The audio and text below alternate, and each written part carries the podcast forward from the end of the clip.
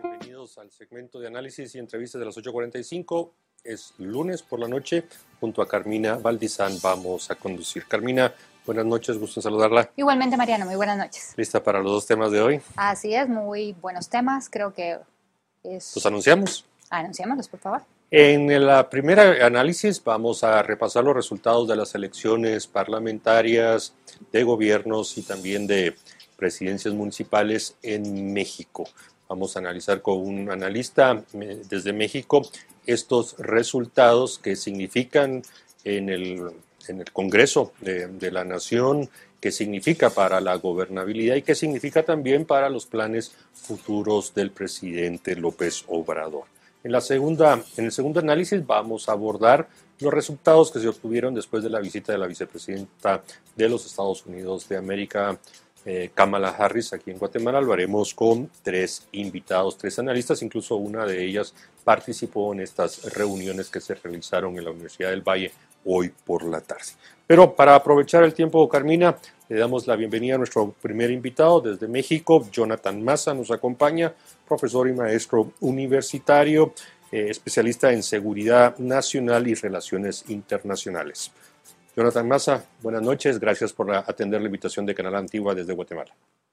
Muchas gracias a todo el auditorio de Canal Antigua, Mariano, Carmina y a la producción y a todo el público que nos escucha. Gracias, Bien, arranquemos con un análisis general. Entendemos eh, ya esa mayoría absoluta, perdón, calificada que tenía el presidente o los partidos que conforman Morena que, apoya, que apoyan al presidente López Obrador ya no da, hay una mayoría, pero ya no le permite ciertas cosas, grave, una derrota fuerte en Ciudad de México, logra 10 eh, gobernaciones a nivel de presidencias municipales, pero son tantas que ahí sí no me atrevería eh, qué fue eh, lo que sucedió. Pero, Jonathan, por favor, su análisis. Claro, muchísimas gracias. Pues bueno, básicamente lo que nos encontramos fue con una elección a nivel nacional histórica, en la que hay que recordar que México, que es finalmente una federación de estados, eh, eligió a gobernantes eh, y, a congresos locales, es decir, 32 entidades federativas, pero no todas tuvieron elecciones a nivel gubernatura, sino que son 15 las que estuvieron en juego de las 32 y 15 congresos locales. A su vez, también tuvimos la elección de los diputados del Congreso Federal, de la Cámara de Diputados Federal, y en la que se eligieron a 300 diputados de mayoría, y bueno, con las fórmulas precisamente de, eh,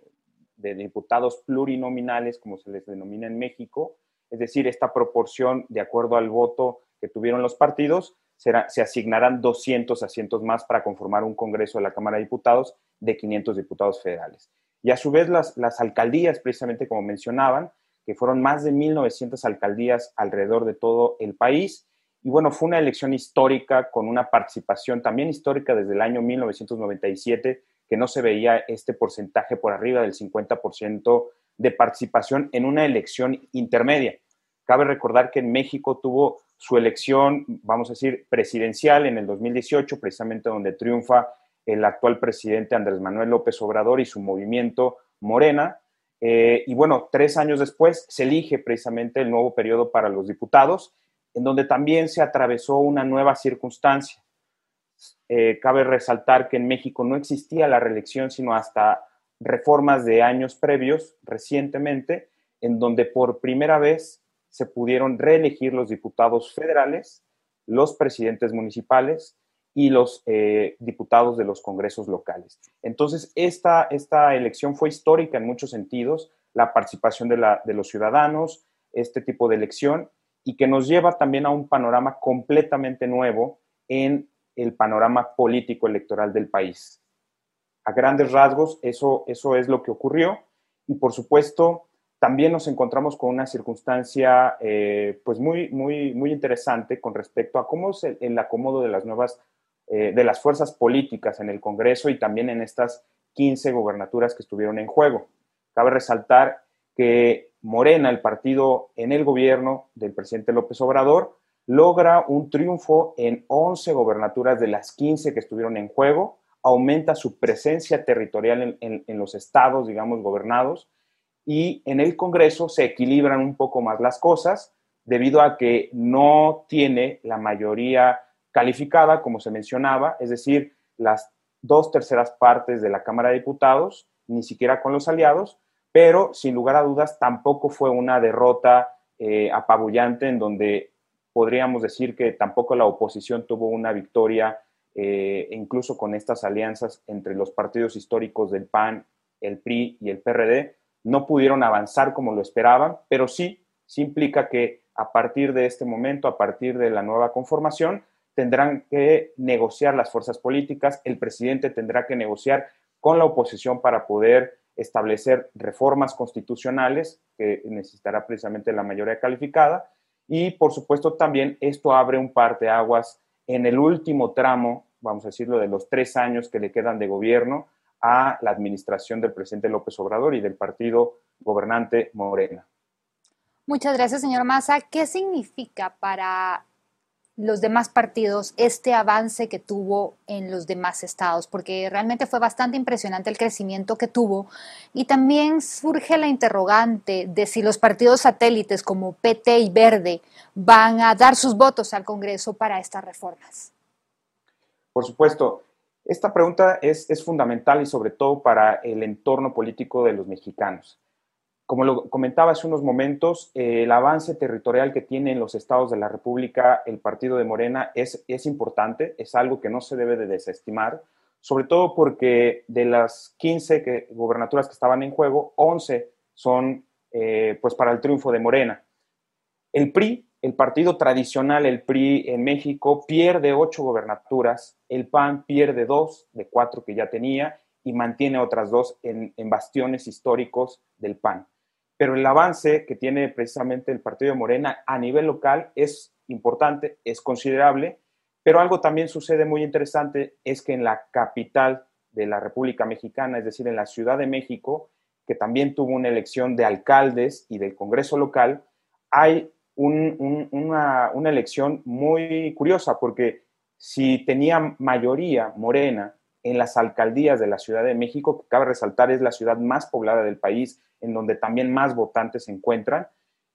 En esta ocasión se dividió por completo la ciudad, mitad, básicamente bastaría mirar un mapa electoral, la mitad de la ciudad para la oposición, la mitad para el partido en el gobierno de Morena y el Congreso local con una mayoría de Morena, en donde también tuvo un avance eh, importante, relevante en el Congreso local de la Ciudad de México. Y ahora sobre los partidos eh, como Partido Verde Ecologista de México o el Partido del Trabajo, el PT, por supuesto que son aliados de Morena, por supuesto que van a estar apoyando en el Congreso de la Cámara de Diputados las iniciativas que proponga el presidente de la República y su partido Morena, porque fundamentalmente han comprometido esa alianza que, que ya fue refrendada ahora en el 2021 y que se viene dando desde el 2018, en donde contribuyen precisamente con el partido en el gobierno. Sin embargo, aún así con esos aliados, eh, la coalición, vamos a decirlo, gobernante, no alcanzaría, no alcanzaría la mayoría calificada, por lo que tendrá que estar negociando con otras fuerzas políticas. Podría darse eh, tal vez un tipo de negociación en algunas elecciones de, de reformas o votaciones en el Congreso con partidos como Movimiento Ciudadano, que es un partido nuevo, un partido que está creciendo regionalmente y que ahora gana también una de las gobernaturas de las más importantes que hay en el país, que es el estado de Nuevo León, que ahora, eh, pues bueno, se refrendó el triunfo con su candidato Samuel García y mantiene Jalisco, que no tuvo elección, pero en, el, en la Cámara de Diputados crece también su presencia y que podría darse también de alguna manera un, un, partido bisagra que puede jugar en algunos lugares con la oposición y en algunas otras iniciativas con el gobierno. Y eso va a ser fundamental porque algo que me parece importantísimo mencionar y, no perder de vista más allá de los datos y de los números, es que fue una elección también histórica porque, aparte de la participación, el Instituto Nacional Electoral, que es la institución garante del Estado mexicano para las elecciones que sean libres y precisamente que se puedan organizar, tuvo una labor titánica y demostró que por supuesto que tiene una eficiencia, que por supuesto que funciona y que será necesario revisar aquellos aspectos que todavía faltan por modernizar, pero que fundamentalmente es una institución en la que confiamos los mexicanos, en la que se demostró con esta elección y que las diferencias en México todavía se pueden dirimir por los cauces institucionales a través que nos ofrece la democracia. Y como decía eh, Carlos Castillo Peraz, un político mexicano, la democracia por supuesto que es la alternativa. Y también eh, pues esto ha generado certidumbre para los mercados, para la estabilidad política y el presidente también salió a dar un mensaje muy conciliador, muy a su estilo propio también en la mañanera, en la famosa mañanera, pero donde también da certeza de que el proceso electoral fue limpio, que el proceso electoral fue con una amplia participación y que esta fue una elección histórica para los mexicanos. Jonathan Massa, previo al 6 de, junio, algunos analistas empezaron a considerar la elección como un plebiscito eh, en relación a, la, administración de López Obrador eh, sobre la forma en que ha administrado el tema de la pandemia. Recordemos que México es uno de los países más golpeados tanto por el número de infectados como por muertes. Eh, algunas decisiones muy controversiales, la reforma energética, el tema del aeropuerto eh, y otras decisiones ahí que generaron muchísimo debate durante los tres primeros años. Eh, ¿Usted considera que sí efectivamente el votante mexicano le pasó factura, eh, lo apoyó, eh, puso en duda? ¿Hay algo de eso dentro de los resultados que pudieran derivarse de, de lo que ha hecho el presidente López Obrador? Por supuesto que la oposición en México esperaba tener un resultado mucho más abrumador, precisamente por todos estos elementos que acaba de mencionar, sobre la administración que pudo haber tenido el gobierno de López Obrador sobre la pandemia, quizás el desgaste político natural que tiene un gobierno a la mitad de su periodo. Sin embargo, desde mi punto de vista, en, un análisis objetivo con los datos que nos arrojan los, los resultados preliminares que el Instituto Nacional Electoral nos ofrece a los mexicanos, pareciera que los resultados si bien no hablan de una, abrumadora mayoría como lo pudo haber tenido en el año 2018 Morena, no se, no se representa una pérdida muy grande para el partido en el gobierno y para López Obrador. De hecho, también si nos vamos al ámbito de lo local, a las elecciones dentro de cada uno de los estados que tuvieron elecciones locales, Morena mantiene los 18 congresos locales que ya tenía desde el 2020, los mantiene en esta elección del 2021. Y en la Cámara de Diputados, la proporción que antes tenía alrededor del 39% que tuvo en el 2018, hoy se queda con 35% de la elección en la Cámara de Diputados Federal. Por lo tanto, estamos hablando también que no hay una diferencia abrumadora, que tal vez este castigo o voto de castigo no es como tal. Por ejemplo, los partidos opositores del PAN y del PRI quedan básicamente en la misma proporción de votos que en el 2018 el PAN más menos 17, 18, 19%, el PRI del 17 al 18%, y sin embargo, esta situación también nos indica que la coalición eh, opositora del PRI y el PAN, eh, histórica, porque estos dos partidos fueron antagónicos mucho tiempo en México, tampoco ofrece los resultados esperados o ideales que esperaba la alianza opositora. Entonces, creo que se mantiene en un escenario mucho más de que tendrán que negociar precisamente porque ahora no tiene mayoría calificada el gobierno, pero eh, sin embargo las fuerzas políticas se mantienen casi estables, casi eh, idénticas a la fotografía que nos ofreció el año 2018. Señor Massa, una de las inquietudes más grandes cuando el señor López Obrador llega al gobierno era que se pensaba que iba a tomar decisiones muy radicales. Sin embargo, no lo ha hecho. Él eh, pues podrá decir unas cosas, pero sus acciones no han sido lo que muchos temían. ¿Qué podemos esperar ahora que pues mantiene cierto control, el pueblo no lo ha castigado de los próximos tres años? Claro, ha sido muy característico el estilo de gobernar del presidente López Obrador. Eso creo que a todos, a todos les ha quedado muy claro, tanto a propios como a extraños, dentro de México o fuera de México. Pero algo que ha sido muy peculiar, y esto creo que vale la pena resaltarlo, es que la institucionalidad de la democracia mexicana es bastante robusta, que los mexicanos siguen teniendo confianza en las instituciones democráticas y que eso también, de alguna manera, puede sentar las bases para que el gobernante en turno, en este caso el presidente López Obrador o cualquier otro partido también que llegue a gobernar el país, como ha sucedido en el pasado, se apeguen precisamente a los límites que establecen las leyes y las instituciones en México. Y eso ha sido un claro ejemplo, que en el discurso, por supuesto, el, presidente López Obrador todas las mañanas tiene esta conferencia de prensa en donde, por supuesto, que le habla a sus seguidores, por supuesto que le habla también a los opositores y va marcando la agenda política del día. Sin embargo, en las acciones, aunque ha habido algunas acciones controversiales, han tenido que pasar precisamente por las cámaras para tomar decisiones fundamentales como han sido reformas constitucionales. ¿Y a qué me refiero con esto? Que finalmente se han tenido que seguir los cauces institucionales. Y eso es algo que a mí me gustaría rescatar, sobre todo en el tema de la democracia mexicana, que sigue los cauces institucionales a pesar precisamente del estilo personal del gobernante, que en este caso eh, podrían algunos categorizar de popular o de populista, y que a diferencia de otras naciones o de, otras latitudes, en donde sí se ha demostrado que el desgaste de las instituciones puede llevar a que haya eh, gobernantes eh, quizás más autoritarios, eh, gobernantes que desgastan las instituciones. En el caso de México, todavía tenemos instituciones sólidas que hacen que el gobernante en turno tenga que apegarse a las reglas del juego político, a las reglas del juego institucional. Y eso creo que es bastante rescatable y es algo que los mexicanos han refrendado en esta elección y por supuesto en las anteriores. Estamos conversando con Jonathan Massa, que está en México y que nos está ayudando a comprender los resultados obtenidos en la,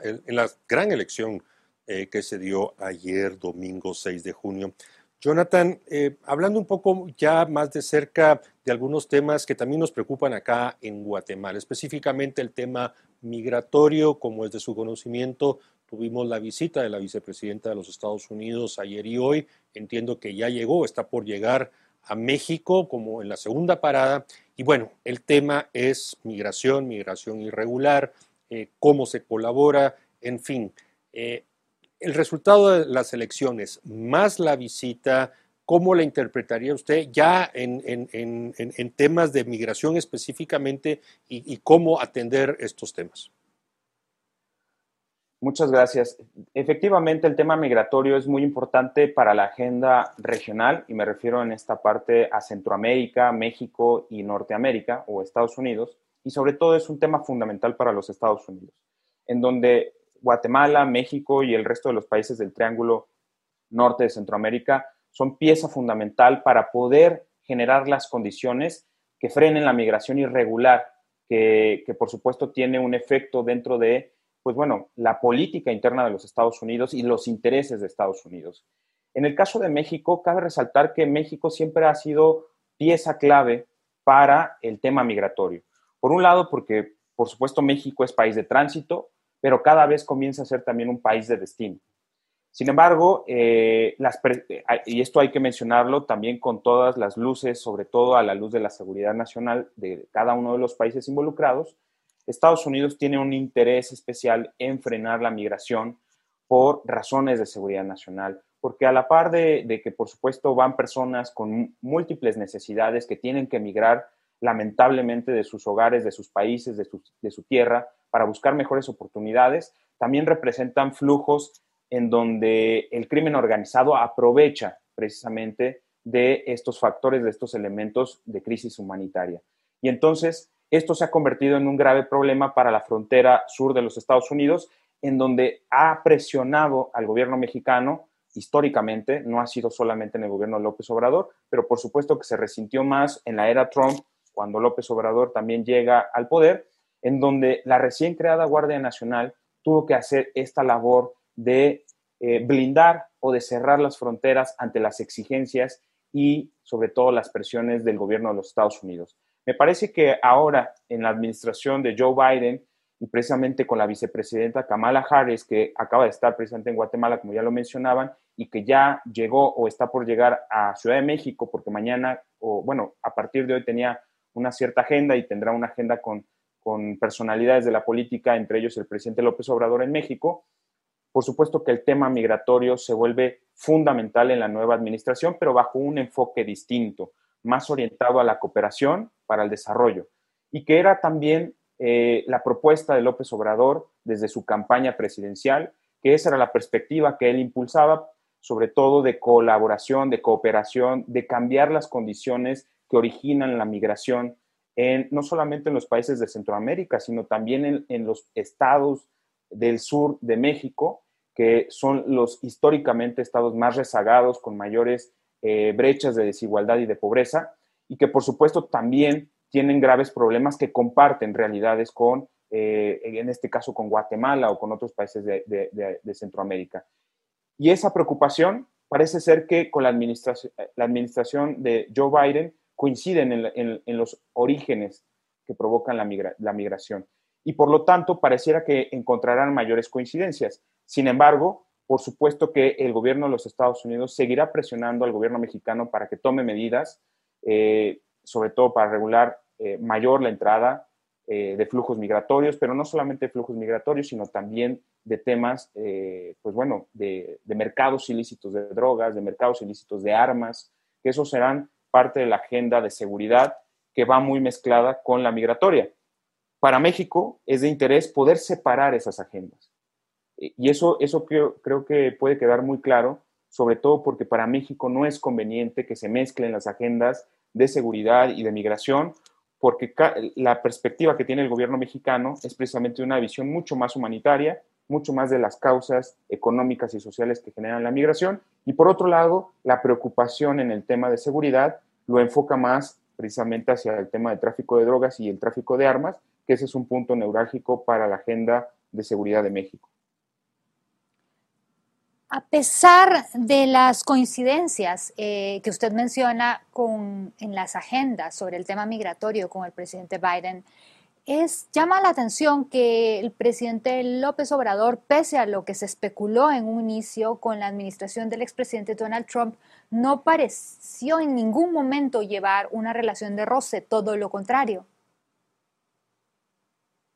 ¿Cuál sería su apreciación? Porque por lo menos desde Guatemala no lo vimos nunca como lo que uno se hubiera esperado eh, por las diferencias entre ambos presidentes. Claro, cabe resaltar que el proceso electoral que fue muy crítico en los Estados Unidos, me refiero al, proceso electoral presidencial de los Estados Unidos, en donde había ciertas características eh, que tienen una referencia para el presidente López Obrador. Y, a esto me refiero con la elección del año 2006, en aquella elección en la que participa por primera vez para buscar la presidencia de la República, en la que se enfrenta con el, presidente Felipe Calderón, que fue electo en esa elección, en donde él argumentó, me refiero a López Obrador, argumentó fraude electoral. Entonces, en una narrativa propia de la historia del presidente López Obrador, para él creo yo, desde su punto de vista, podría parecer incongruente, eh, pues establecer una relación tan inmediata cuando había la sospecha, al menos narrativamente en los Estados Unidos, y sobre todo instigada por el expresidente Donald Trump, de un fraude electoral. Entonces, esta, esta, eh, esta reacción tardía o deliberadamente tardía por parte del gobierno de López Obrador para reconocer a Joe Biden, eh, que se deriva de esta circunstancia en específico que les acabo de mencionar, pues bueno, sí generó una, un distanciamiento, un enfriamiento de las relaciones bilaterales en la parte política, en la parte diplomática, pero que fundamentalmente no hay forma de que se enfríen más allá de lo necesario porque compartimos esa frontera con el, el mercado más importante del mundo, que son los Estados Unidos, en donde hay una gran relación y sobre todo una gran interdependencia de diferentes agendas, de diferentes temas, como ya mencionábamos, seguridad, migración, el tema económico, el tema del Tratado de Libre Comercio, el TIMEC, en fin, hay una gran, una gran relación de, interdependencia entre ambos países, por supuesto asimétrica, eh, pero no se puede enfriar más allá de lo, de lo necesario la relación. Y bueno,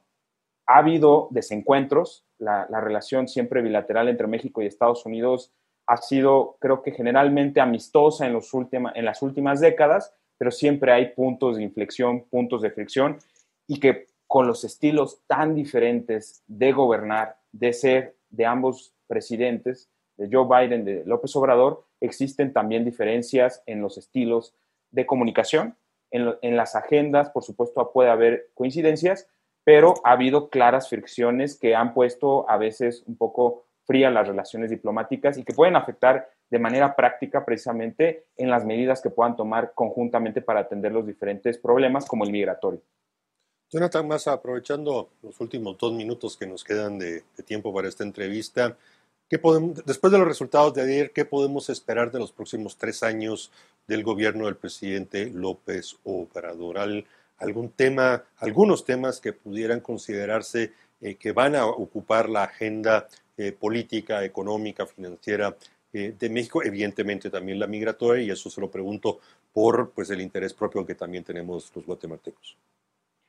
Claro, pues yo creo que el reto que tiene principalmente la administración de López Obrador es la recuperación económica después de la pandemia. Bueno, todavía está en la estrategia de vacunación implementándose, que ha sido de alguna manera cada vez más acelerada, pero todavía no termina y tiene un reto fundamental por terminar el programa de vacunación, eh, lograr la vacunación masiva también de los mexicanos, porque es el primer paso a la recuperación económica. Fundamentalmente, este reto de reactivar la economía en su totalidad será eh, un punto clave para continuar con los planes que tiene para los últimos tres años de gobierno que tiene, porque también se va a enfrentar el próximo año a este referéndum que él le llama revocatorio de mandato, es decir, en donde se va a consultar, que en realidad es una consulta, a la ciudadanía en una elección si se continúa o no continúa el, gobierno de López Obrador. Y entonces, eso también va a ser un escenario que puede traer tensiones políticas, por supuesto, entre la oposición y el partido en el gobierno de Morena, y también las negociaciones que él quiera pasar para el, último tramo de su, de su sexenio, de su gobierno, en las reformas constitucionales que él ha dicho que son necesarias todavía, que faltan todavía por, por cambiar cosas que él quisiera, pero que yo creo que en estos tres años, con un Congreso mucho más equilibrado, tendrá que hacer concesiones con la oposición y por supuesto la oposición también, para avanzar en su agenda, tendrá que hacer concesiones con el gobierno. Entonces creo que vamos a ver un panorama político, eh, seguirá siendo polarizado, seguirá siendo de mucha, eh, mucho debate entre, entre oposición y gobierno, pero las condiciones los obligan a sentarse a negociar para que transiten las agendas y tratar de conciliar intereses. Y en el, en el ámbito económico, por supuesto que tendrá que esa prioridad y que él está apostando, el gobierno de López Obrador, a los proyectos de infraestructura eh, que, ha lanzado como el tren Maya en la frontera sur, que él considera fundamental para la reactivación económica del sur de, México y que tendrá también, por supuesto, un impacto en los países fronterizos en Centroamérica. Y por otro lado, el, nuevo, el aeropuerto Felipe Ángeles, este magno proyecto que también ha, encabezado eh, la construcción a través de las Fuerzas Armadas, a través de la participación de la Secretaría de la Defensa Nacional, así como eh, otros proyectos de infraestructura que, pues bueno, también sirven para reactivar la economía. Entonces, él está apostando precisamente a, estas, acciones de gobierno, al sector energético, que también ha sido fundamental desde sus propuestas de campaña como candidato y ahora como presidente de la República, pero efectivamente con un Congreso mucho más equilibrado tendrá que ir haciendo negociaciones y concesiones y la oposición también para avanzar en su agenda tendrá que hacer negociaciones y concesiones con el presidente López Obrador y su partido Morena en el Congreso. Bien, estaremos pendientes, atentos a lo que sucede en los próximos tres años. Agradecemos mucho a Jonathan Massa, profesor y analista desde México. Muchas gracias. Muchísimas gracias. Buenas noches. Gracias, buenas noches.